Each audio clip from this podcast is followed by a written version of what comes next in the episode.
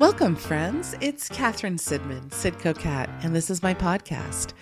As a cannabis industry professional for the last decade, I have unique access to the experts, entrepreneurs, and enthusiasts who make this industry great.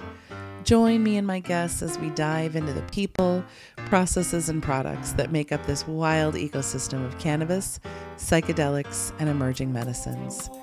Most of the time, when you hear an episode of this podcast, you're hearing the whole conversation. I don't heavily edit or redact or cut and splice these conversations. After all, it's just a chat. This time, circumstances were interesting. Ian and I recorded a whole long, beautiful episode a few months ago, and strangely, my entire side of the conversation was just not there. There was Ian laughing, agreeing, disagreeing, sciencing, orating, and then a bunch of blankness where my voice should have been. It's never happened to me with the tools that I used before, and I still honestly can't figure it out. That conversation was still so good. It was good for my understanding of this medicine, my relationship with Ian, and it was great for my heart. And what's amazing is how little redundancy there was between that conversation and this one. So much so that I did something a little different. I took some of the excerpts from that first conversation and added them here at the end. So this is really more than a chat. It's like a chat and a half. Ian is such a smart, inquisitive guy, and more than that, he's a great communicator. Sometimes there's a disconnect between the repositories of knowledge and those looking for knowledge because the communication aspect is missing. The real power in the work Ian is doing is not just in the work, which on its own is significant. It's in his ability to communicate it. That's really the whole idea behind the Hyphae Spectrum, which is a visual way to communicate the characteristics of mushroom medicine based on levels of 5 compounds, not just 1 or 2. This work is foundational as we move forward into greater knowledge of and access to psychedelic mushrooms.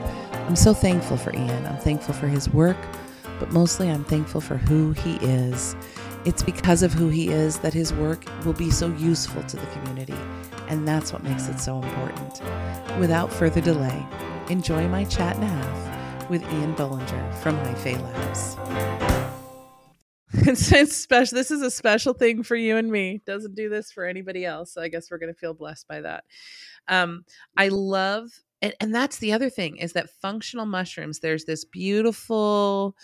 and we can talk about your nootropics for a minute. There's this beautiful space where we have these nutritional mushrooms, functional mushrooms, psychedelic mushrooms, and that spot for functional mushrooms right in the middle is like it's a wide open space where we're not worried about criminality. You know what I mean? We're just worried about communicating the value to the customer. Talk a little bit about all those different places to be involved in this medicine. So I believe that there's space for cultivators, for extractors, for producers of products. So a gentleman that I just recently connected you with,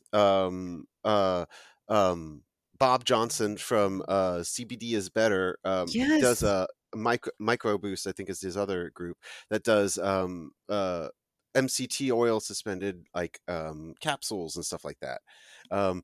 Like there are groups that have utilized that. He has like a whole white label system involved, like helping community get their products out to maybe meet those local markets that you're mentioning within your state.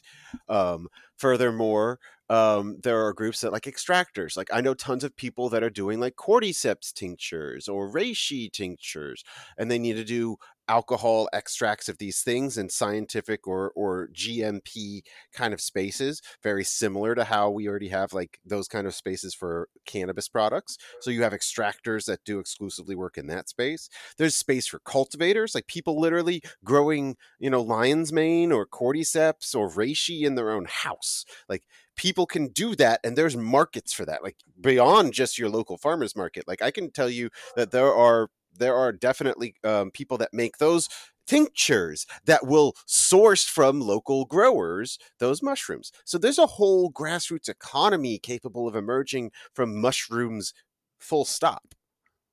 For sure. For sure. And there's so much, I feel like there's so much room in the space. I feel like, if you come at it with some passion and some hustle and some, you know, willing to develop some skills, it's wide open.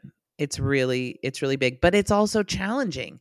It's challenging because there's a lot of noise, in the space right now. And we're sort of at that place maybe where CBD was a few years ago, where everybody wants it, but they aren't sure why. And so some of the products of lower quality aren't going to have effects. And they'll say, I mean, the risk is always they'll say, oh, I tried that. It didn't work because they had a lower quality product. And that's always sort of the bummer of this trajectory is, you know, you don't want somebody to try it and say, you know, it was a low quality product. They tried it and now they're just not going to try it again.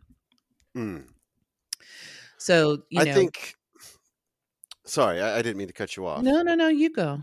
You make a high quality product. I have both your Lion's Mane and Cordyceps capsules. Love them. And I can't tell you how excited people are about that. I take them with me. I bought a couple from you guys and I take them with me. And when I have my podcast on the road, I'll just have them available on my table and somebody will sit down and I'm like, You want a little chill or you want a little focus? What do you like? People will just take one and they love it. I mean, Cordyceps to me is like that great alternative to an afternoon cup of coffee. You know, I've reached that age where I can't have coffee after 3 p.m. I was literally bemoaning that the other day. It's like, man, I fucking love coffee, but afternoon coffee is a bitch for my sleep. I just, you know, but a Cordyceps is perfect. Yep. It gives you that extra boost of energy. You don't need to worry about the caffeine drag. It's also it's just like one of those things that's accessible. Like, I mean, I feel like people don't understand how powerful microdosing. So I could talk about microdosing as an ancient tool and technology, but I'm just going to briefly say that microdosing anything is powerful. Like, let's not forget that we microdosed ADHD and ADD children with amphetamines for the past 30 years. Microdosing amphetamines is literally what we did. So let's not ignore the power of microdosing something like a mushroom.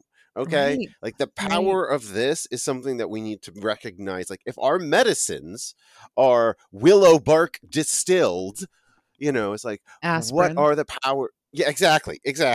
And I mean, hell, let's actually even talk about the fact that, you know, isolated cannabinoids have been able to have actually been used as a fight of COVID, as a treatment for COVID. Like there are treatments now that have been tested for COVID based off of cannabinoids. Like this is the space that we're in where we recognize that these organisms, plants, fungi, they were the original biochemists and they're teaching us through their generations of genetic manipulation upon themselves or changing themselves to produce these compounds. Like we have come across some very powerful tools that we are just leveraging. Well, and the whole idea of microdosing, you know, when I was first, if we talk about it as like an ancient concept in medicine, I think about homeopathy, where if you know anything about homeopathy, it's as much spiritual as it is science, and it banks on the premise that your body is very smart and your body is very wise, and that if we give it a little signal, just a little signal, it'll kick something off. And I think that we're in an age, Ian, where we don't, I know I've spent, I'll just speak for myself. Sure. I'm not very good at micro anything. You know, I'm good at abstinence or a shit ton of it. On or off. Yeah. I hear you. Yeah. You know, and my expectation when I take a medication, my expectation is that I'll have this feeling or it'll produce a result, or I'm you know, it's going to be something where I go, okay, that just kicked in or whatever. And yeah, exactly. Okay. There it is. Over a year of microdosing, you know, I spoke with a friend who described microdosing as, you know, you might get to the end of the day and go, huh, that was a pretty good day. And that you know, that might be the only effect you notice. And, and it's been really interesting because, you know, for me, I've started being a better listener to my body, a better consumer, a better steward. Do you know, does my body know things? Huh? Maybe I'll check in. Maybe I'll ask and see what that's about. And so I have found really good personal success. I mean, I really love my relationship with microdosing, and it's been extremely beneficial to me. But, you know, it's difficult for me to quantify that experience. I can kind of qualify it. But I look forward to knowing, you know, I don't experiment as much with microdosing as I could because, Ian, it would just be a shot in the dark. You know, nothing that I'm taking is actually tested for potency or so if I were to compare two products, I would really just be comparing my own perception, which is what it is. You know what I mean? I'm not a calibrated instrument, you know? So, or I'm a constantly recalibrating instrument. Maybe, I don't know. I mean, I would argue that the human body is a very, very, like I'm going to lean more on the homeopathy kind of thing. It's a very smart tool. It's survived generations through smelling, tasting, and all of these other factors, understanding its own thing. It's only, I think, in recent terms that we've been so detached from our own physicality, our own bodies, that we have lost touch with listening to ourselves. And what I love about microdosing as an ancient technology is it teaches us to recognize what baseline is and what small changes to baseline do. Yes. So it brings us more, it just as a, it's a discipline, it's a ritual that brings the discipline of being present into play. And that's why I like microdosing, no matter what it is. Microdosing meditation, microdosing, you know, it's a practice. It's a ritual that we do when we enter into a space of taking something small to, in the hopes of recognizing the changes that impact us. When it comes to really seeing and knowing ourselves better, I think that is one of the main goals, or being more present is one of the main goals of almost any of these entheogens, like just being aware of what our bodies need. Like William Padilla Brown, a good friend of mine and citizen scientist, always has this idea that we are HPLCs. You know, it's like my nose knows what cannabis I want to smoke. You know, it's like I every time I go in, and I'm smelling with my nose, I'm going to be like, oh no, this is going to put me to sleep. If I'm going to like end the night, yeah, I'm going to hit this. But I'm looking to play a game of disc golf. I need something that's got to have a little more high notes, citrusy. You know, I need that sativa kind of like, you know, I could talk about Colorado strains. I could talk about California strains because they all have different names. But it's like, I know, my nose knows what it wants. You know, it's like, I really do think that our bodies can tell us the things that we need if we've taken the time to sit down and, you know, sink into them a little bit more. Talk to me about some of the interesting things that you've discovered. So you've done thousands of tests of mushrooms and products. Damn near, yeah. Actually, I would say thousands, but it's definitely in the four digits. Okay, so talk to me about some of the things. Like early on, I made a note of it. Early on, you mentioned briefly caps and stems. Anecdotally, in the community, there's this sense that caps are more potent than stems. Well, tell me what you found around that and some of the other interesting things that you've discovered doing hundreds of these tests. So you know how earlier I had said that, you know, the evidence supported the argument you had made about, you know, smaller mushrooms being likely the more potent ones. Right. That I'm confident in the data pointing in that direction. When it comes to the caps versus stems argument, there is no statistically significant data that could push the argument one way or the other. So there is published data that says caps are more potent than stems, but not in a statistically significant way. Okay. Like they are on average more potent, but when we consider the deviation between caps, it's not statistically significant from the deviation between stems. Like they cover each other. There's overlap, a lot of overlap. But arguably, caps are on average, more potent than stems. That is something that somebody could argue with published data. Our data that we've looked at so far does not point to that because there are differences in cap size that I don't think are being accounted for when we're talking about that. Because there are some mushrooms whose caps are like Burma or something like that, which have like massive gills and like big upturned caps. Then there are things like Yeti, which look like little snowmen whose caps are smaller than the stipes. Right, so right.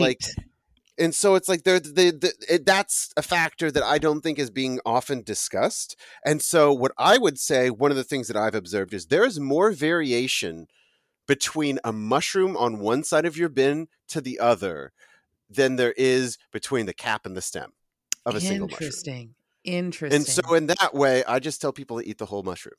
Eat the whole mushroom. And if you're making medicine, like homogenize a big batch. Homogenize the whole mushroom. Mm-hmm. Yeah, homogenize the whole mushroom.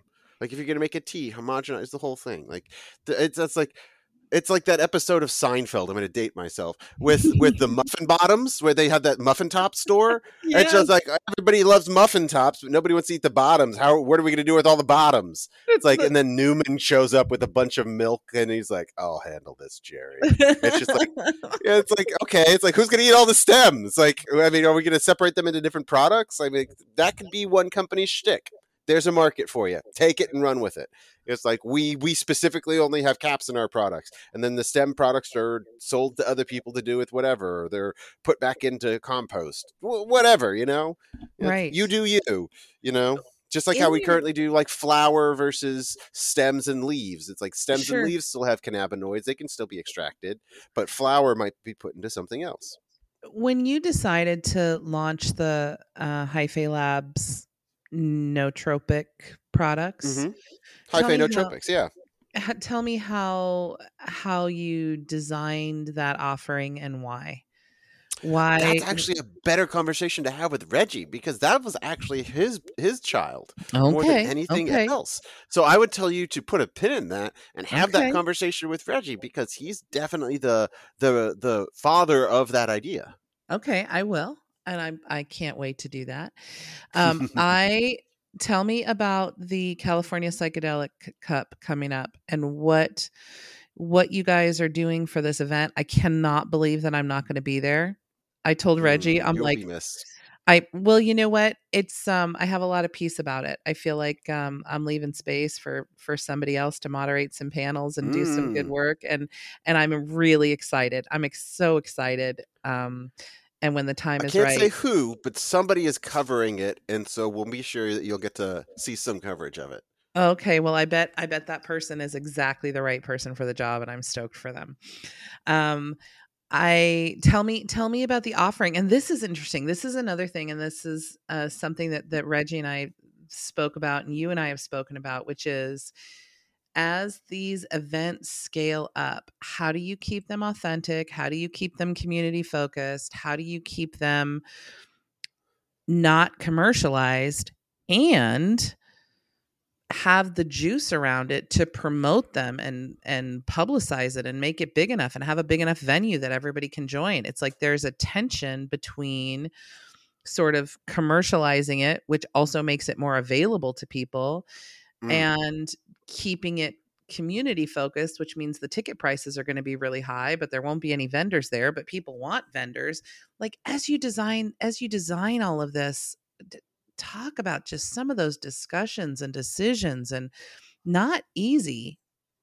I mean, you have to make mistakes. Like, again, it's like when you're doing it yourself, like with the first, like the digital conference that we did, we didn't ask for, I don't think we got any outside sponsorship support for the first one. Actually, no, we got some minor support for the first one to do some digital, to pay people to come in and speak, and because it was all during COVID, so it was all digital. So in that space, like, we had to learn to make mistakes about, you know, like, who would be good to be on a panel, or how would we organize it? How would we plan the run of show? Because it was live, like it was all being planned as like a live event. So it's like people would hop in and move from one talk to another, and it was it was good. It was good in the space that we learned a lot of powerful lessons, like who we could work with, who really didn't vibe with us and we might not be able to do more work with. Then when we went into the Oakland Psychedelic Conference in that fall, like that was a different space where we had to recognize that we had to front a lot more money, like the physical space. We did the Starline Social Club in Oakland. I mean, an iconic venue. Right, right.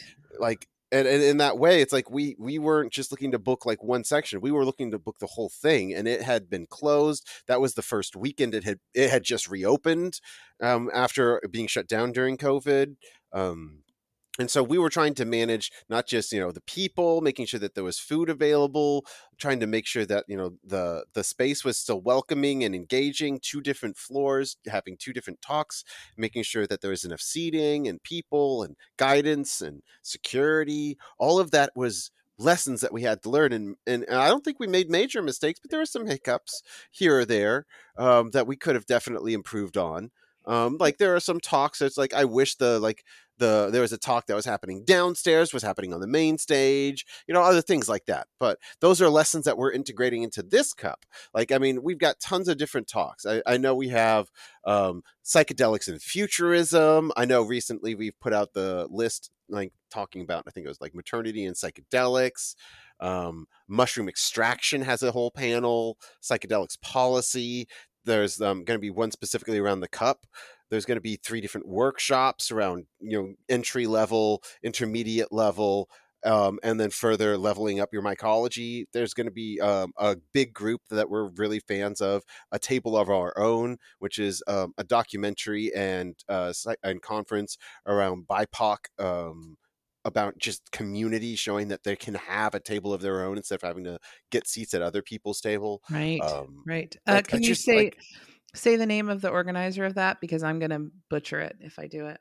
Aize Jama Everett. Thank you. As well as like tons of other people. I'm a huge fans of groups like Doorway Therapeutics, Courtney and Letitia from there, Kufi Kiri, amazing human being. All of these are people that I know are like bringing together and creating this space for discussion around what entheogens are in community for them. And I think that's exactly what needs to happen. And you're at this charmed time in the emergence of this market, you know, this space where, you know, sometimes you walk through, you know, you're there for the conference, you go through the expo center and it's just a lot of vendors and a lot of salespeople. And, you know, I'm one of those booth vendors. So I get it. I'm standing out in the aisle, waving you down, you know what I mean? And it can just be a lot, but we're at this place specifically today where access to those vendors is huge for people. I mean, this is huge. Yeah. They're like coming out of Instagram. Like if you're not in Colorado and you don't have access to Pugot, or you can't just go see Bear and hear what she has to say. If you want more than just watching her go Instagram live, this is the spot to find those people and those product offerings. And amazing. Oh, no, there's going to be celebrities that like nowhere else would they be. Like you could walk by them in Walmart, nobody would say anything. But at this space, they're celebrities. Like they're going to be like, holy shit, it's She Grows. Holy shit. Like, can I get your picture? You know, it's like people are going to be like that. And that's what's going to be. That's what we're here for. It's like, I mean, it's like there are people that I'm super excited to have connect. You know, it's like I remember at William Padilla Brown's MycoFest in Pennsylvania when Reggie and I went out there. I got done with my talk and then this tall blonde guy with a beard comes up to me and starts talking to me. And I'm like, oh yeah, you know, I'll talk science with anybody, you know me. And then afterwards I find out that it's a guy that I got introduced to when I started in the cannabis industry, Future4200. It's Dustin. Yeah, it's Future4200. Right. It's just like, oh shit. I've been following you on Instagram for like months. Yeah, like for almost 2 years at that point. You know, it's like it's just like, oh, that's cool. I didn't even know, you know. Stuff like that. It's like I was stoked in Oklahoma at Oklahoma CanaCon just earlier this month or last month, whatever day we are. I was stoked to see mycology vendors there. Pugot, Colorado. I was surprised to hear it. I was glad to hear it. Like, yes. I think Snack Pack was there. Mm-hmm, mm-hmm. We had there were people with spore prints, people with genetics, people with substrate. I'm here for it. And people ask me all the time, it's everybody's favorite question. What's the future of cannabis? And they get a little bit annoyed when I say mushrooms, but in some regard, it's been rejuvenating. It's been a breath of fresh air in a musty room of corporate cannabis. You know what I mean? So let's not forget that the majority of the things that we are talking about when it comes to, again, plants and fungi are the original biochemists. They exist in a ecosystem. They don't exist by themselves. Like the cannabis that we've been growing in homogenized environments, environmentally sealed locations, are not the lineage, are not the best representatives of the wild lineage that existed before. Yes, they might be more potent, but shit, do you know how hard it is to find a 15% cannabis product these days? Like it's almost impossible because it's leaving the state because nobody can put that on a shelf. But it's terrible because it's like, how am I supposed to introduce somebody to cannabis? Like I had a friend bring that up. Yeah. And sometimes that super high level of THC means that I can't consume enough of it to get the medicinal properties from the rest of the plant. Just anxiety. Oh, thanks. And here's another one. And this comes right back to your wheelhouse, Ian. I gotta call bullshit. I just call bullshit on any cannabis flower that's like over. I think my number where I put my stake in the sand is like 27%. Bullshit. Okay. I call bullshit that 27% by weight of the molecules in that flower are not chlorophyll and cellulose and water and carbon and all these things that make up the structure of the actual plant and flower. But you're telling me that 27, 30, 35% of it is just THC? I don't buy it. And I think that's the market has driven testing labs. The market favors test labs that test higher. And I'm not saying that they're cheating and I'm not saying that they're padding, although certainly that's a business model in the space. But I am saying that we have been so selective in our testing process where we're taking the very tip of the very best, most frosty flower or what have you. And we're developing methods that hyper exemplify the THC without speaking to anything else. And it's, I think it's going to go away. And I would challenge the guy who's growing fireweed that tests at 16, 17%. Own that shit. Own that shit and call it low hitters. Call it something. Give it a name that makes it approachable to people. Absolutely. People don't. That's the issue that's, I think advertising is at fault here and marketing is at fault. Are you familiar with the famous American philosopher Bill Hicks? No. Am I? Sounds familiar, but I can't. He's a comedian. I argue comedians are modern philosophers. Of course they are. If you're not, there's a great documentary on Netflix called American, the Bill Hicks Story. Okay. I believe he's arguably one of the most seminal modern commenters on American culture from the 80s into the 90s. Very insightful, very scathing. And I have a conspiracy theory in my head that he was given cancer because of the way he spoke about some people internationally. He has a British set where he literally tells, "Hey, anybody here in marketing? Yeah, really great. Kill yourself. Oh, seriously, wow. Kill yourself." Like, and then he's just like straight up. He's like, "You're not helping humanity. Like, you're ruining everything. What makes us good? You're driving us to do things that we don't want to, that are unhealthy for us. Yeah, kill yourself." It's like literally like that is something that one, you'd never be able to hear this day and age. Like that is something that you can't do in this day and age.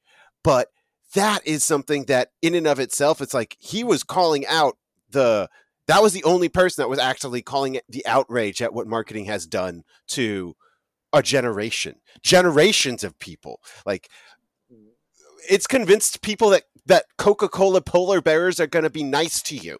It's like, no, they're not. They're going to maul you. They're going to eat your face. Like, right. I'm sorry, polar bears are bears. And they're more likely to eat your face if you're fat because you're consuming a swill of high fructose corn syrup. and you know, it's true. It's like, on the one hand, you know, as a salesperson, as a marketer, the challenge of that, of telling the brand story and the rest of it, I love it. And, you know, I'm a hype man. I just am. If I am my truest, authentic self, I get more satisfaction out of introducing people to other people or to products or to resources or to websites. I get more satisfaction out of the introduction than I do any kind of purchase order. Like, if I was, that's what I want to do. I just want to introduce people to other people and things. I'm wired that way. I realize it. I'm leaning into it, and I love it.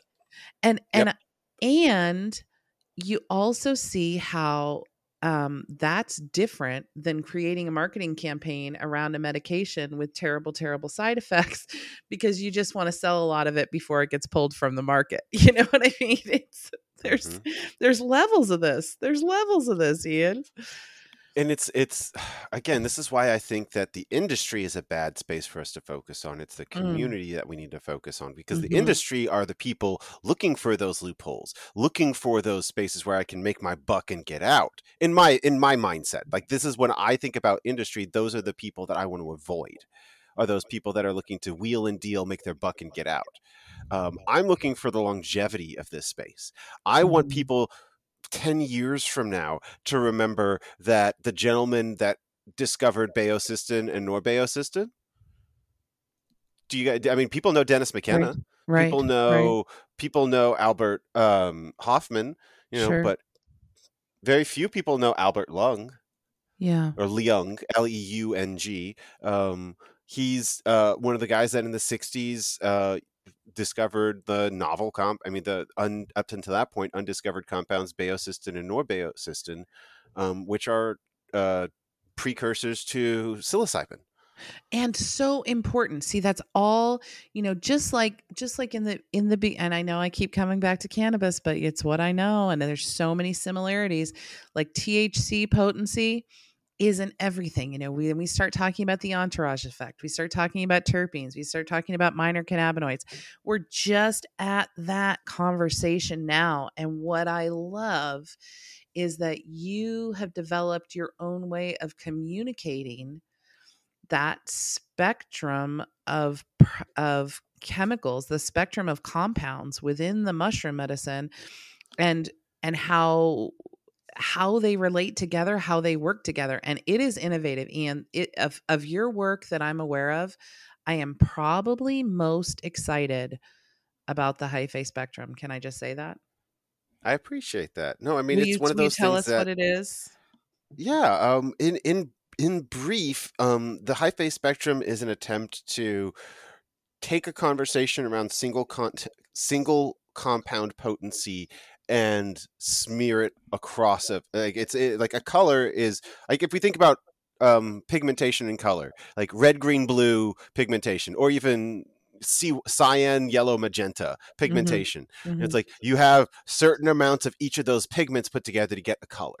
And it's like, we need to recognize that if we have certain compounds present in mushrooms, all of those different compounds play a role. I have a whole rant. I'm not going to get into the deep part of the rant, but the idea being that the ensemble of all of those compounds is more important than any single one compound. And just like in pigmentation, it's like all three of those colors play a role in the final color equally. Like, it's not like, you know, just because one has a higher number, that's fine, but it doesn't mean that its role is not 1/3 of the color. Right. So if you're looking at, you're looking at the color, if you're looking at a beautiful, let's say, orangish peach color, yellow might be the primary component. And then maybe even after that, you know, we might have some red in there, but without that little drop of blue, it just wouldn't be that color anymore. It would just pop, be something completely other. So you develop this it's a visual way to interpret test data when you do a complete spectrum of testing. So we're not talking anymore about just testing psilocybin or even psilocybin and psilocin. Now we're talking about baeocystin. We're talking about norbaeocystin. We're talking about other things. What are the compounds that comprise the Hyphae spectrum? Right now, we are looking at, specifically for the cup, I'll talk about, but we do do analysis beyond these five. But right now, we're looking at five compounds of interest. We're looking at three phosphate tryptamines, and those are psilocybin, norbaeocystin, and baeocystin. And then we're going to have two hydroxytryptamines. That's going to be psilocin and norpsilocin. And the reason for this is an understanding that there are roles each of these compounds can play, that some we are aware of, some there's anecdotal evidence for, and some that we know of but have yet to see in appreciable amounts in fruit bodies. But I do believe that they exist elsewhere, i.e. mycelium, if we end up going into that space. But that's a whole different conversation. But right now, let's just talk about like psilocybin and psilocin. Psilocybin doesn't actually have a psychedelic effect. It needs to be digested into psilocin, or I mean, the correct term is dephosphorylated. The phosphate group on the psilocybin gets removed and turned into psilocin now. And that compound is actually the one that is giving you the psychedelic effect. So if you can imagine, I talk about psilocybin or specifically the phosphate group. It's like a time release. Yeah. It's going to take time for your body to digest that and then slowly give you a drip of that psilocin over time, which is why mushroom trips tend to be more lengthy. Well, and isn't that why Lemon Tek is a thing? That's one of the reasons why Lemon Tek, it's a pre-digestion, if you will. Just like you use the acid in as well as a little bit of the water to really, which is acidic. It's an acid and a base, but that's a different conversation. The acidity to pre-digest the psilocybin into psilocin. And so it's going to hit you a lot faster and probably hit you a lot harder, but it's going to last a lot less time. And if we think about some of the other compounds, there's baeocystin, which has its analog, just like how psilocybin gets turned into psilocin. Baeocystin turns into norpsilocin. And that pair, we actually know that there is data pointing towards that baeocystin and in fact, norpsilocin likely do not have a psychotropic effect. Like they do not induce a psychedelic state. However, there is still likelihood that they bind to 5-HT or serotonin receptors. There is a space within our body we jokingly call the second brain. That's our gut, where there are ample amounts of 5-HT receptors. So just because we're not mentally feeling it doesn't mean that our stomach might not be having those compounds bind in that space. I argue that could be a factor in either stomach disruption, like maybe nausea, or it might have a factor in easing nausea, making it easier, maybe more palatable. I don't know. I think that's a study that should be looked into. Alternatively, then there's also norbaeocystin, which has its own, it's a phosphate version, and it has its own psilocin-like version, which actually doesn't have a fun name. If we wanted to name it, we could name it. But it's 4-hydroxytryptamine. So norbaeocystin and 4-hydroxytryptamine are the pair. And we don't know of an effect in that space either. But of the two, baeocystin and norpsilocin and 4-hydroxytryptamine, 4-hydroxytryptamine is the most similar to serotonin, which is 5-hydroxytryptamine. Isn't that interesting? And so there has to be an effect in that space. Maybe it's a uplifting effect, a serotonin-like uplifting, like, oh, a pleasantness that we might feel. So maybe higher amounts of norpsilocin might increase the likelihood of a uplifting or positive trip.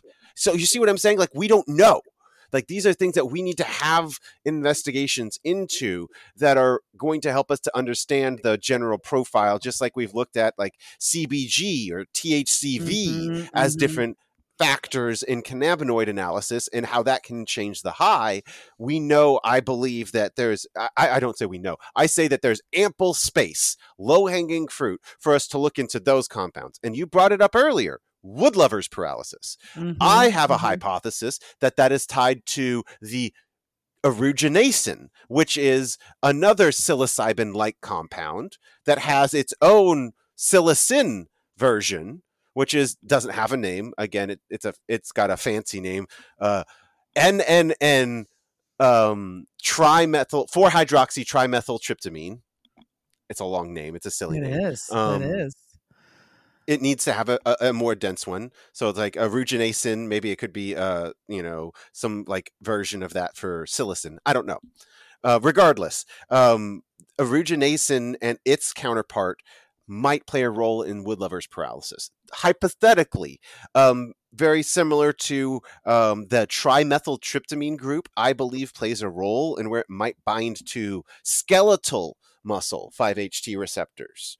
And it might cause inability to move or immobility in that space, which honestly, that could be a bug or a benefit, depending on how you slice it. Like, so if I'm deep in, psilocybin land and I'm not even interacting with things around me, I'm interacting with like DMT elves or, something like fantasy things in my own space, I might not want to be walking around while that's happening. Right. Yeah, I might want to be immobile if I'm in that space. So that's kind of where I argue that there's this understanding in these compounds. And that's just, technically, beyond psilocybin and psilocin, that's just 6 compounds that we know are present just due to the metabolism of psilocybin. Like, there are other compounds that are present that likely played a role. People talk about beta-glucans as a source of the stomach disruption. And so maybe there's an understanding of looking at those and quantifying those and looking into that. Like, I just think that there's so much low-hanging fruit when it comes to the analysis of just psilocybin mushrooms that... I mean, and hell, psilocybin as a species. Like, there are different profiles between Psilocybe natalensis, Psilocybe tempenensis, or Psilocybe mexicana var tempenensis, which are sclerotia, and Psilocybe cubensis. Like, there are dramatic different profiles when it comes to those different organisms. And so finding organisms that might have better profiles, like the cyanescins, the sub-aeruginasins, the aeruginasins, like maybe we can find those compounds present in other profiles that might be worth expressing for different needs. There's so much to do. There's so much work to be done. There's so much analysis to be done. There's so much community to build. I'm excited by it. It inspires me. These kind of conversations, Ian, where we talk about not just what we know or what we think we know, but what we want to find out. Like, this is where it gets so exciting, because this is in the trenches. This is the work. And I'll tell you, this is the work. I was talking to somebody last year at this time in Oklahoma, and I said, next up is mushrooms. And they're like, nah, we got cannabis in Oklahoma, but I don't think we're going to get mushrooms. And I disagree. I think the difference, the more studies that come out, the more information that comes out about the efficacy of mushroom therapy for depression, PTSD, anxiety, all of these things. There is a segment of the population that is pro-military and keenly aware of the fact that we have damaged so many men and women with this ongoing war over the last 20 years and their deployment. And I believe that, by showing good, by showing that these compounds help people struggling with PTSD and depression specifically, that is going to allow further and further decriminalization, because even people who don't necessarily align themselves with a decriminalization mindset or plant medicine mindset, they want to help veterans. I think that's one of those places, back to the beginning of our conversation where you said I can stand with you on 8 of 10 things. Like, there are people that maybe the only thing we have in common is we don't want veteran suffering. Maybe that's the only thing that we could agree about, is these people who did what they felt like was, you know, a contribution to their country out of patriotism and, you know, those sort of motivations. We want to support them and we want to help them get better. And I think that if we focus on that, we can make a lot of progress around this medicine in a lot of places that maybe have not been traditionally accepting of other plant medicine. I think so. I mean, people talk about it this way, and I don't think so. Okay, first off, congratulations to drugs for winning the war on drugs. Yeah, they kicked ass. Yeah, I know. I mean, for all the long wars, I'm glad to see the outcome of. I'm glad to see the war on drugs end on the side of drugs. Yes. Second, let's not forget that I think that they were right. I mean, cannabis is a gateway drug. Yeah. Yeah. I mean, but it's just this idea that it's drug is a very fun word. So, you know me, I'm a huge fan of looking at words and trying to maybe break them down in different ways. I believe, if I'm correct, a general definition of the word drug is any compound entered into a biological system that dramatically changes or induces a change within that biological system. Mm-hmm. So I argue, what are the three most influential things? I think I've asked you this before. Three most influential drugs you face on a daily basis. Wow. Okay. Well, sugar. Yes. Sugar. Number one for me.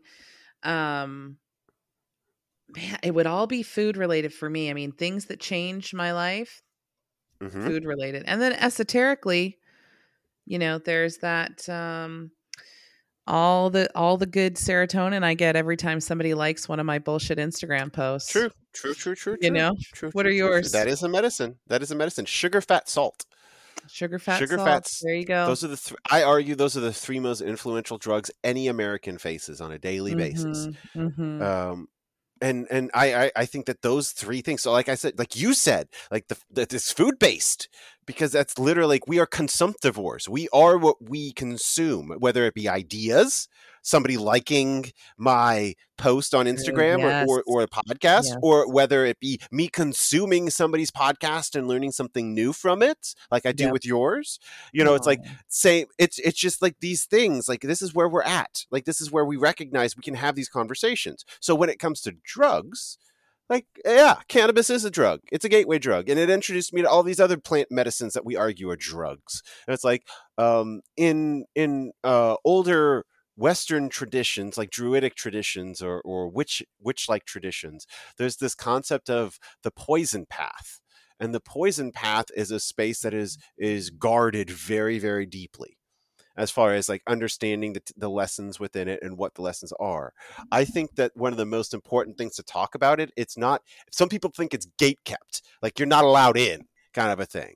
It's more of a, you're trying to protect the plants and the people, because if people were just willy nilly allowed to take hemlock, there would be a lot more deaths. You know, well, it's like if people didn't understand. What's the saying? You can try any mushroom once. Yeah, anything's edible. Anything's edible. Like mushroom is edible at least once. Yes, exactly. It's whether or not you survive to eat it again. That's a different conversation. That's the question. There's so much. You know what? This is what I want. Because we could do this all day. We could do this all day. And one day we've already gotten two almost hour-long chunks in. What I want to leave people with is this wonderful, expansive sense of optimism. And I'm so inspired by your work. And it's not just your work, Ian. It's what you bring to it in spiritual places. It's this idea that the knowledge, that the data is there. We just have to go get it. We just have to develop it. It's all there. The answers are there if we can formulate the right question and figure out how to act on that. And so knowing that there are people in the space that are working so hard, and you know them, you know who they are. They're people who work with you. They're people who've opened up labs because they're curious too. They're people who are interested. They're people who are cultivating. They're people that are consuming. They're people that are praying about it. There's people that are seeking wisdom all over the place. And it is that spectrum idea again, that our learning is going to happen with additives of different color. We're going to need the spiritual component and the indigenous component and the historical component and the scientific component. And, you know, all of that data is going to be constantly adding to this picture of what we know about this medicine. And I'm just excited about the work that you're doing. And I'm so thankful that it's available to the community and that there's a community focus element. And it's exciting. Well, you know our motto, fuck around and find out. That's right. One day that's going to be printed on a shirt in my size, and I'm going to buy it. We'll hook you up. Trust me. No, trust me. I've already talked to Reggie. I'm like, there are definite sizes because there are definite sizes that we need to cover, especially for this new. I'm a huge fan of the new cup art. Like the new cup art's really good. But oh my gosh, fuck around and find out is our motto. I always tag on the line and write it down. Because honestly, that's that statement, fuck around, find out, and write it down. That is literally the Venn diagram, the centerpiece of the Venn diagram between science, ancestral medicine, like anecdotal ancestral medicine, and personal growth. Absolutely. That is the centerpiece of all three of those. You're really able to center in. And if you do those things, you are supporting each one of those things. You as a citizen scientist, you as a person looking for self-growth, and you as a person looking towards anecdotal and ancestral value. Yeah, it is. And I love that this medicine lends itself to such a beautiful harmony amongst those different aspects, because there isn't a difference. There's not, this isn't the science coming in some sort of like pejorative colonial way saying, this is the science. Yeah. Thunder and lightning isn't God rearranging furniture. It's this other phenomenon. It's not that bullshit. It's not debunking. It's we want to know why this has been working for so many cultures for so long. We want to know, we see what has been done, what's been worked with, what's been successful, what's been beautiful, what's been culture building, what's been affirming. We see it and we want to know more. And we have these tools of analysis at our disposal now that maybe we didn't have 100 years ago or 1,000 years ago or 10 years ago. Right. And I'm here to help people onto my shoulders. If I stand on the shoulders of giants, the next generation need to stand on mine. You bet. Oh my goodness. I just had a picture of us at a concert with me in my fuck around and find out, also write it down hoodie on your shoulders, cheering on the stage. So we're going to, we don't actually have to reenact that, but metaphorically speaking, I'm here with you. Would you tell everybody all the ways they can be in touch with you and your projects? 'Cause it's so much fun to do to follow you. Absolutely. You can reach out to me directly, ian@hyphaelabs.org, or you can reach out generally info@hyphaelabs.org. We also have our Instagram @HyphaeLabs. You can reach out and support all of our events through @Oakland_Hyphae on Instagram. We also have our Nootropics, which is @HyphaeNootropics.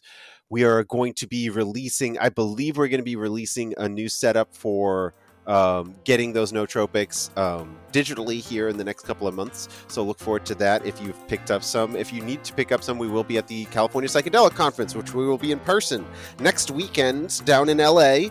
If you want to find out more information or get tickets, feel free to look up on our Instagrams, and you can definitely get us to our link trees on there. That's awesome. Ian Bollinger, Godspeed to you, my friend, and all God's blessings on your work. Personally and professionally, I'm for you, man. And if I could ever be of service, it would just bless my socks off to do it. Catherine Sidman, it's always a pleasure. I always love our conversations. I love being able to sit down and have a 2-hour talk about something as ridiculous as science and mushrooms. So If you're ever down to have those conversations or just hang out and smoke, you know I'm here for it. Especially going to be missed down in LA, but look forward to getting to hang out the next time you're out. I love it. I love it. All right, my friend. Be safe, stay healthy.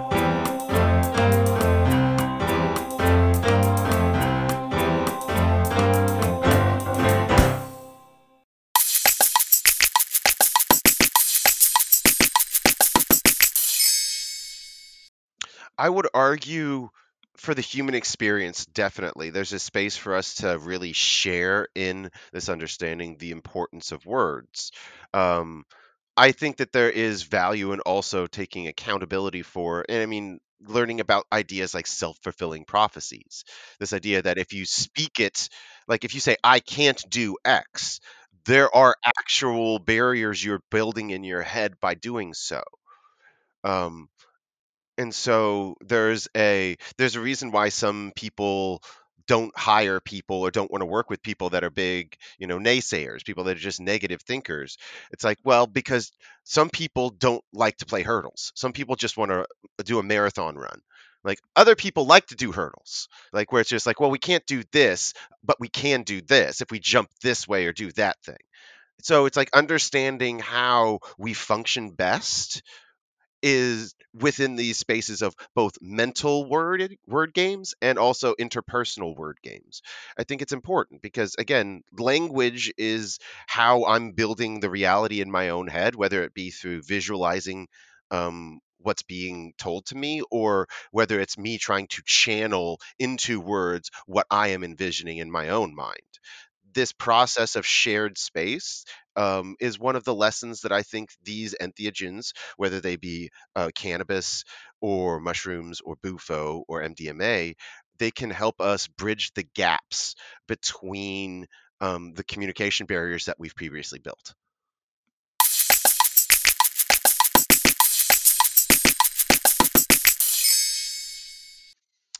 So I think there's great value in learning lessons from cannabis in this entheogen space. One of the most important lessons I think we can take away from the High Times cannabis cups was some of the original ideas about what was desirable and how we build the hierarchies to describe those desires. Michael Pollan wrote his book, A Botany of Desire. I read it in college and it really inspired me. And he talked about how, there was relationships or desires that we would have for each of these different plants. Tulip was beauty, potato was control, cannabis was intoxication. And so this desire for intoxication was what was associated with, I recognize the early generation of cannabis. And most people associated that intoxication with strict THC. That association became something that I believe was detrimental to the species and to our relationship with that species. Because now this discussion became about, oh, well, the competition was highest THC potency. That left this hierarchy of first, second, third, to the point to where what was at the bottom of those top-down lists probably didn't get planted in the next generations. And subsequent years that focus on just high THC potency, we do not know how that has changed expression of other cannabinoids or other terpenes within the plant. So what biodiversity is lost?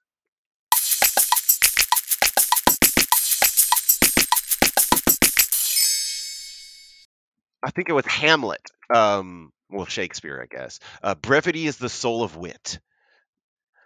This idea that if you can say something shortly and concisely, then you're actually showing some great level of intelligence.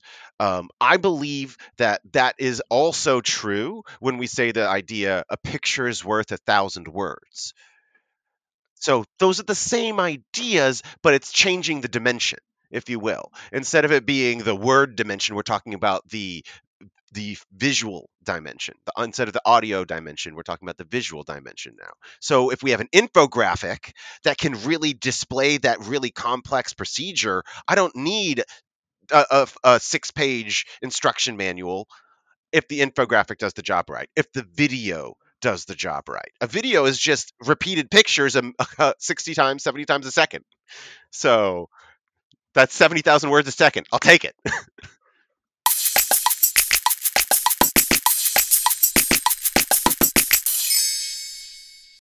Exactly. So talking about mushrooms specifically, when we're talking about different strains and things like that. So what kind of makes a strain? Well, the interesting thing with mushrooms is there's multiple mating types when it comes to mushrooms. So it's not like you just have a male and a female. You can have up to, I don't know actually if we have discerned how many different mating types there are in psilocybe. As a species, specifically even in cubensis. So this is part of that low-hanging fruit that we still need. Like I think William Padilla Brown is one of the first people to have brought the discussion about breeding types and cordyceps to the table. And I think in that space, he's pointed out, I think like 6 that are the major breeding types. There may be more, but those are the 6 major classes that they see in cordyceps. If we can imagine that there's at least 6 for Psilocybe cubensis, that's one of the things that kind of defines where you can call them cultivars, we could call them strains, whatever you want to refer to, things like Golden Teacher, Purple Mystic, those are ones that are going to be, for the most part, bred amongst themselves. So it's like they're going to have their spores cross with their own spores. So it's like if you're going to get a spore print of a single cap, that's going to be a bunch of different mating types for that one, let's say, Golden Teacher, all in that little spore print. So you could just take that spore print and get it in, grow that up on an agar plate or get a liquid culture of that. Take some of that liquid culture, inject that into your cultivation substrate and get mushrooms. It will be the same strain, cultivar, whatever you'd like to refer to it as. Because again, opening up the language here. I don't want to tell people that there's one way to describe these things. Lineage, however you want to refer to it. That's going to be one method of doing it. Other people will take some of the spores and try to get like one spore isolated, like dilute that spore syringe so much to where you only have one spore growing on a plate. Like if you can get that kind of an isolation, that means you have only one genetics, one breeding type on that plate. That's kind of what William Padilla Brown does for his cordyceps. If you can get down to one genetics on a plate, one breeding type, then you can start crossing different breeding types. And that's something that we have yet to even try to do in a upfront way. Like I guarantee you people have been doing this stuff, but nobody's been able to publish their data or wants to talk about it because this is kind of the black market side of the citizen science researchers. And so some of the work people have been doing has been taking like isolations of, let's say, Golden Teacher and crossing it with B+ or some other isolation, trying to see if they'll mate. Sometimes they don't. Most of the times when they're far distantly related, then they won't mate at all. Like they'll just grow on the plate and they'll just compete against each other. They won't actually form clamp connections between the mycelia, which are what are necessary to produce fruit.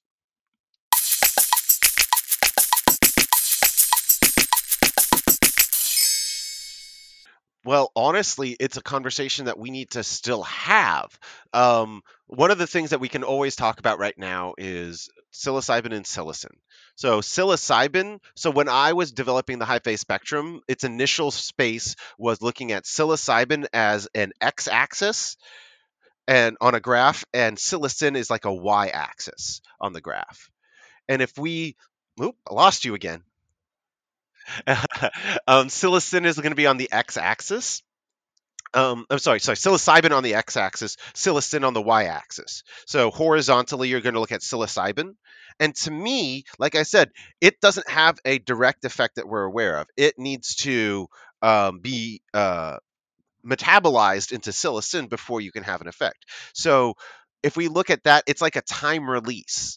So if you have large amounts of psilocybin, that means over time, you're going to still have psilocybin being converted into psilocin. And so you're going to have a longevity of your trip kind of duration and longevity be represented by psilocybin content. And as far as how I read this kind of interpretation of how psilocybin metabolizes.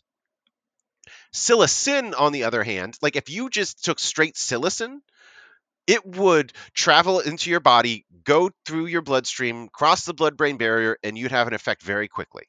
This is actually the purpose of Lemon Tek, or making a tea, is you're actually dephosphorylating, just how like you burn cannabis, you decarboxylate. You're dephosphorylating psilocybin into psilocin with either hot water or acid, in this case, citric acid, or the acidity of the lemon juice. And so that converts psilocybin into psilocin. And so what you're getting then is your speed and onset is determined by the amount of psilocin. And that's kind of what I visualize on the y-axis. Those are two factors that I think are important to understand. But that's only two dimensions. There's an ample conversation to have around the effects of the other compounds, baeocystin, and its dephosphorylated version known as norpsilocin. Those two are the combination, just like you have psilocybin and psilocin. So psilocybin is to psilocin as baeocystin is to norpsilocin. Norbaeocystin has a dephosphorylated compound. It just doesn't have a fun name. It is just 4-hydroxytryptamine. That's it. It's just like 5-hydroxytryptamine is serotonin. 4-hydroxytryptamine is the psilocin version of psilocybin. I actually have a cool infographic that I'll shoot you too, that kind of parses that out a little bit.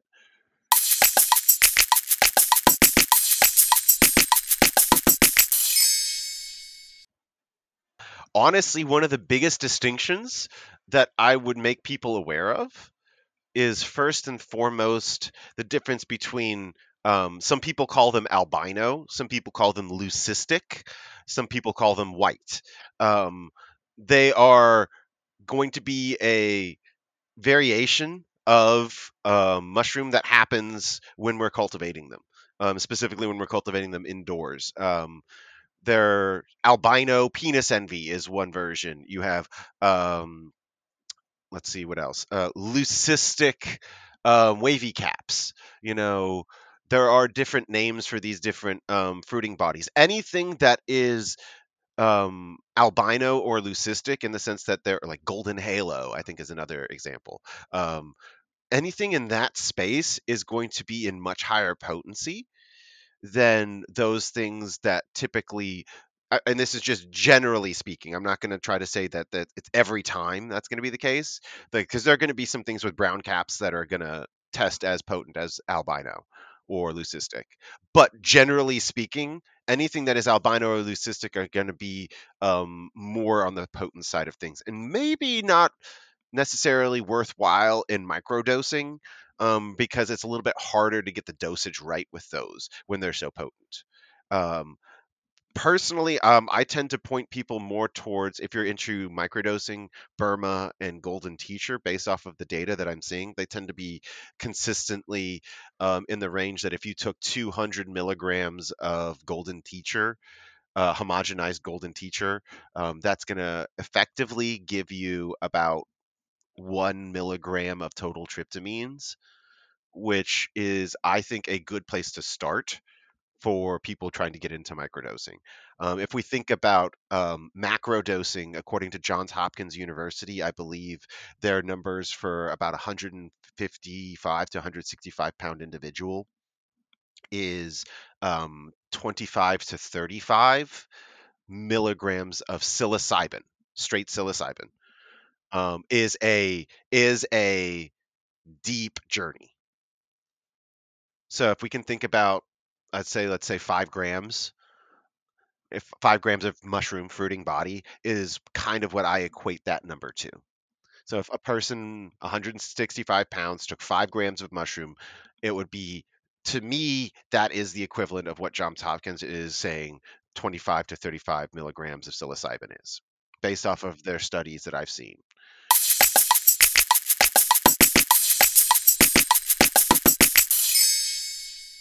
those synthetic cannabinoids that were sprayed onto plant matter and sold as spice for a period of time, those failed as well. Because if for whatever reason our body does not respond well to single cannabinoids, I feel like that's the reason why nobody bought into those, and that's why those things didn't succeed, and that's probably what informed her saying that, or them saying that. I'm not going to presume gender. Them saying that in that way, because that's the data that they had worked with, and that's what they're being told. That's how those people are taught how to work. It's like, read the research, trust the research if it makes sense, like vet it, like mentally do the work, but trust it if it makes sense. And that's what the research was saying. It's like, nobody really got onto those things. Like Marinol failed, the JWH, the synthetic cannabinoids failed. And so because of that, nobody was thinking that cannabis would be as successful as it is. But that's the issue that, again, I think that we come to with singling out THC as this VIP, a la the entourage effect. You know, it's like, that's the issue with that language and that framing. It's like, it's not about there being a VIP and everybody else coming along for the ride as the entourage. It's recognize the important value of each part of the plant. And that's why I refer to it as the ensemble effect. I believe that it's like Vivaldi's Spring. You need to have the violin, the viola, and the cello for it to hit you in the heartstrings the way it needs to. But each one of those instruments are essentially the same thing with minor variations in size and strings. You know, that's a cannabinoids to me. That's literally those things. And if we can really recognize that there's this language of playing things together, like, you take out the violin, spring does not hit you the way it should. You know, if you're isolating just the violin, it's not going to hit the way it should, you know? And I think that there's an important conversation that needs to be had in that space. And because of that, I think really when we step back and look at, you know, mushrooms, things like Baeocystin and Norpsilocin, like, I know people that have specifically taken isolated Norbaeocystin that will specifically say that they did not feel any psychotropic effect from it whatsoever.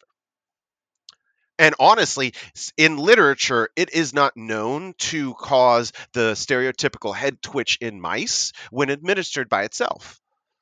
So the head twitch is usually associated with mice having a psychedelic effect, experiencing psychedelic effects. And so that is something that I think is a conversation point. I have this whole hypothesis that I still need to talk to people to see if there's a space to test it. But I believe that we need to recognize, again, serotonin, 5-hydroxytryptamine. 4-hydroxytryptamine is the version of norbaeocystin that is like psilocin. Okay. So, yeah, dephosphorylated. Yes. So where is the place that people argue is the second brain? Boom. There's almost as many, if not as many, 5-HT receptors, serotonin receptors, in your gut as there is in your brain.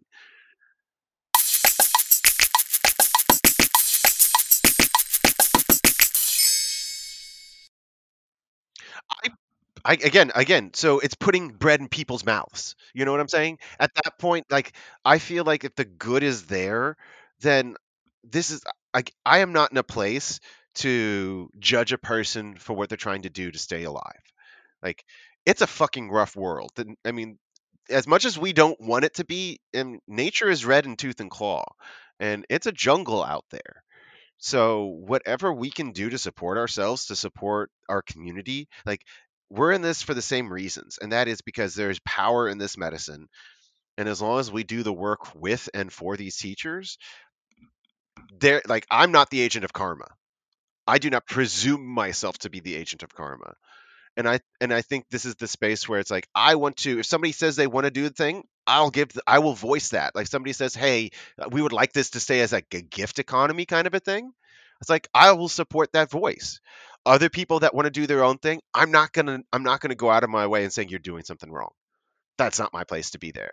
Like, but I will say, like, there is a conversation space for both. Just like how I was saying, empiricism and faith can hold space, but in the human brain, both can hold space.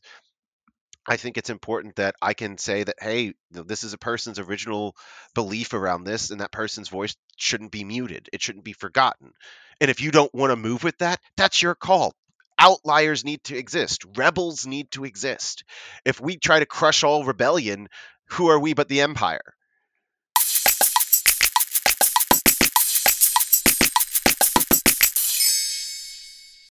Community. It's a community right now. For me, that's what it is right now, first and foremost. One of the most important lessons I learned from one of the activists in cannabis who pushed to get it legalized originally, I quizzed this person specifically about if they could go back and change any one thing, what would they change? And they said in the moment, nothing. They wouldn't go back and change a thing. Later on, I was bringing up the community that I see in the space. Like, I've hung out with tons of different cultivators. I've got to work with tons of different people in the space, yourself included, to kind of bring education to the forefront. So I've seen a lot of different people come, and this is a community to me, first and foremost. And the person stopped me and said, where's the cannabis community? It doesn't exist anymore. It's a cannabis industry. And that was my takeaway from that conversation. It's like, oh shit, don't lose that. Don't lose this idea that it's a community first. That's, I think, one of the most important lessons that we can take away from cannabis is we don't let it become an industry. And honestly, this is the rebel in me, where I say that I don't believe legalization is the path for entheogens that's going to be successful. I think decriminalization, removing the barriers between you and the medicines, the teachers, I think is the space that will allow it to stay a community. But as soon as we start legalizing, all we're doing is just changing the paths of the barriers. We're just getting a different labyrinth.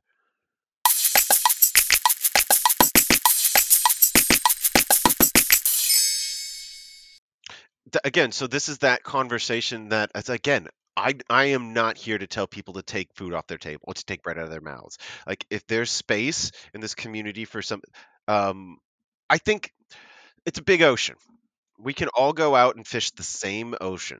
Like, I feel like that there are definitely spaces right now, as long as we keep it in a way where it's like we're not trawling the whole the base of it all to like we're. I think we need to focus on, again, communities and community centers. Like, I think it should be personally literal, like, conversions of old greenhouses or conversions of old, what's the word I'm looking for?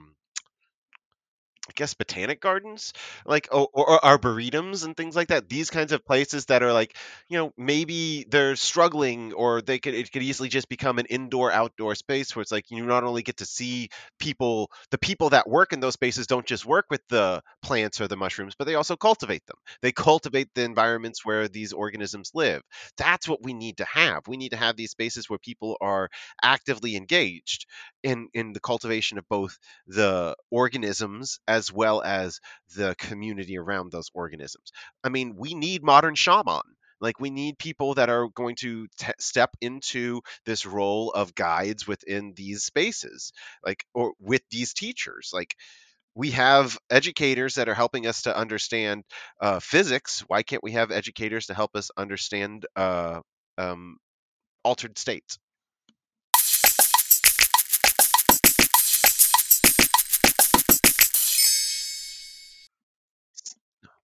There are things like airflow is one of the biggest things.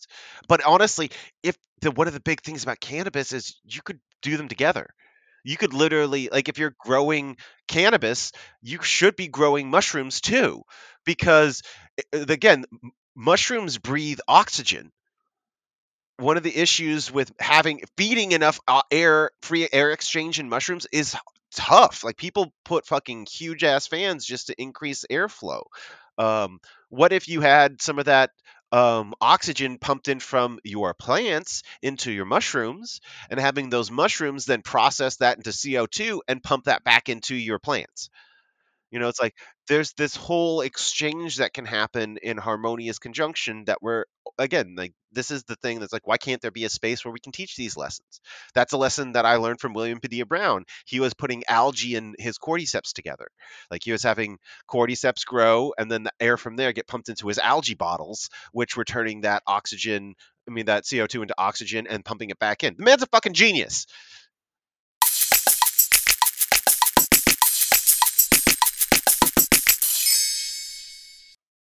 Oh gosh, yeah. Like, just so, like, again, like, growing your own lion's mane, feeding that into spirulina, like, that right there is your microdose, your perfectly delicious microdose, and your food source in spirulina as a superfood. Like, right there, like, that's a cutting into your bills and part of your food consumption, because now you can have and provide for your family a supplemental food source that is beneficial. At the same time, you're benefiting yourself in the nootropics that you're developing for yourself and for your community.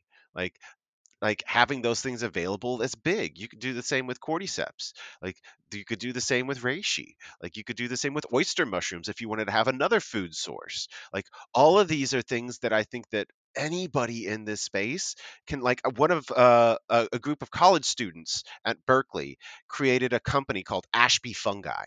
And they go to farmers markets and they literally have a cultivation space in their house on Ashby in Berkeley. And that's become a farmers market business for them, like, full on. Like, that's amazing. Like, that's, and they're on Instagram at Ashby Fungi if you want to check them out in the farmers markets and you're in the Bay Area. That being said, I really think that that's the space where that's who I believe the people you're asking and reaching out to, the people that need that extra side hustle. Like, this is the thing, like, supplement your food source, supplement your income. Like, people want microdoses. Cordyceps is one of the hottest selling fruiting bodies, I think, of mushrooms, period, in the United States. Lion's Mane is definitely one of the ones that people are super interested now too. Like, again, like, you could get more food. Like, you could get fruiting blocks of oyster mushrooms pretty much already inoculated. As soon as they fruit, you can do spore prints of them and just start building your own, learn how to do your own, maybe cut the cost in half, and all of a sudden you're providing food for your community, for your family. And again, if you do the whole spirulina grow with it as well, you're good. Like, it, while the spirulina does require some lights, or you can put them in windows to get the daytime nighttime cycles, like, it's a beautiful thing. Like, you get to see ecosystems come together. You can educate your family on where food comes from and how food can be grown. It doesn't have to be bought in a store. You know, there's whole independent citizen scientists that we can reach out to that I think would benefit greatly from these side hustles that you're talking about.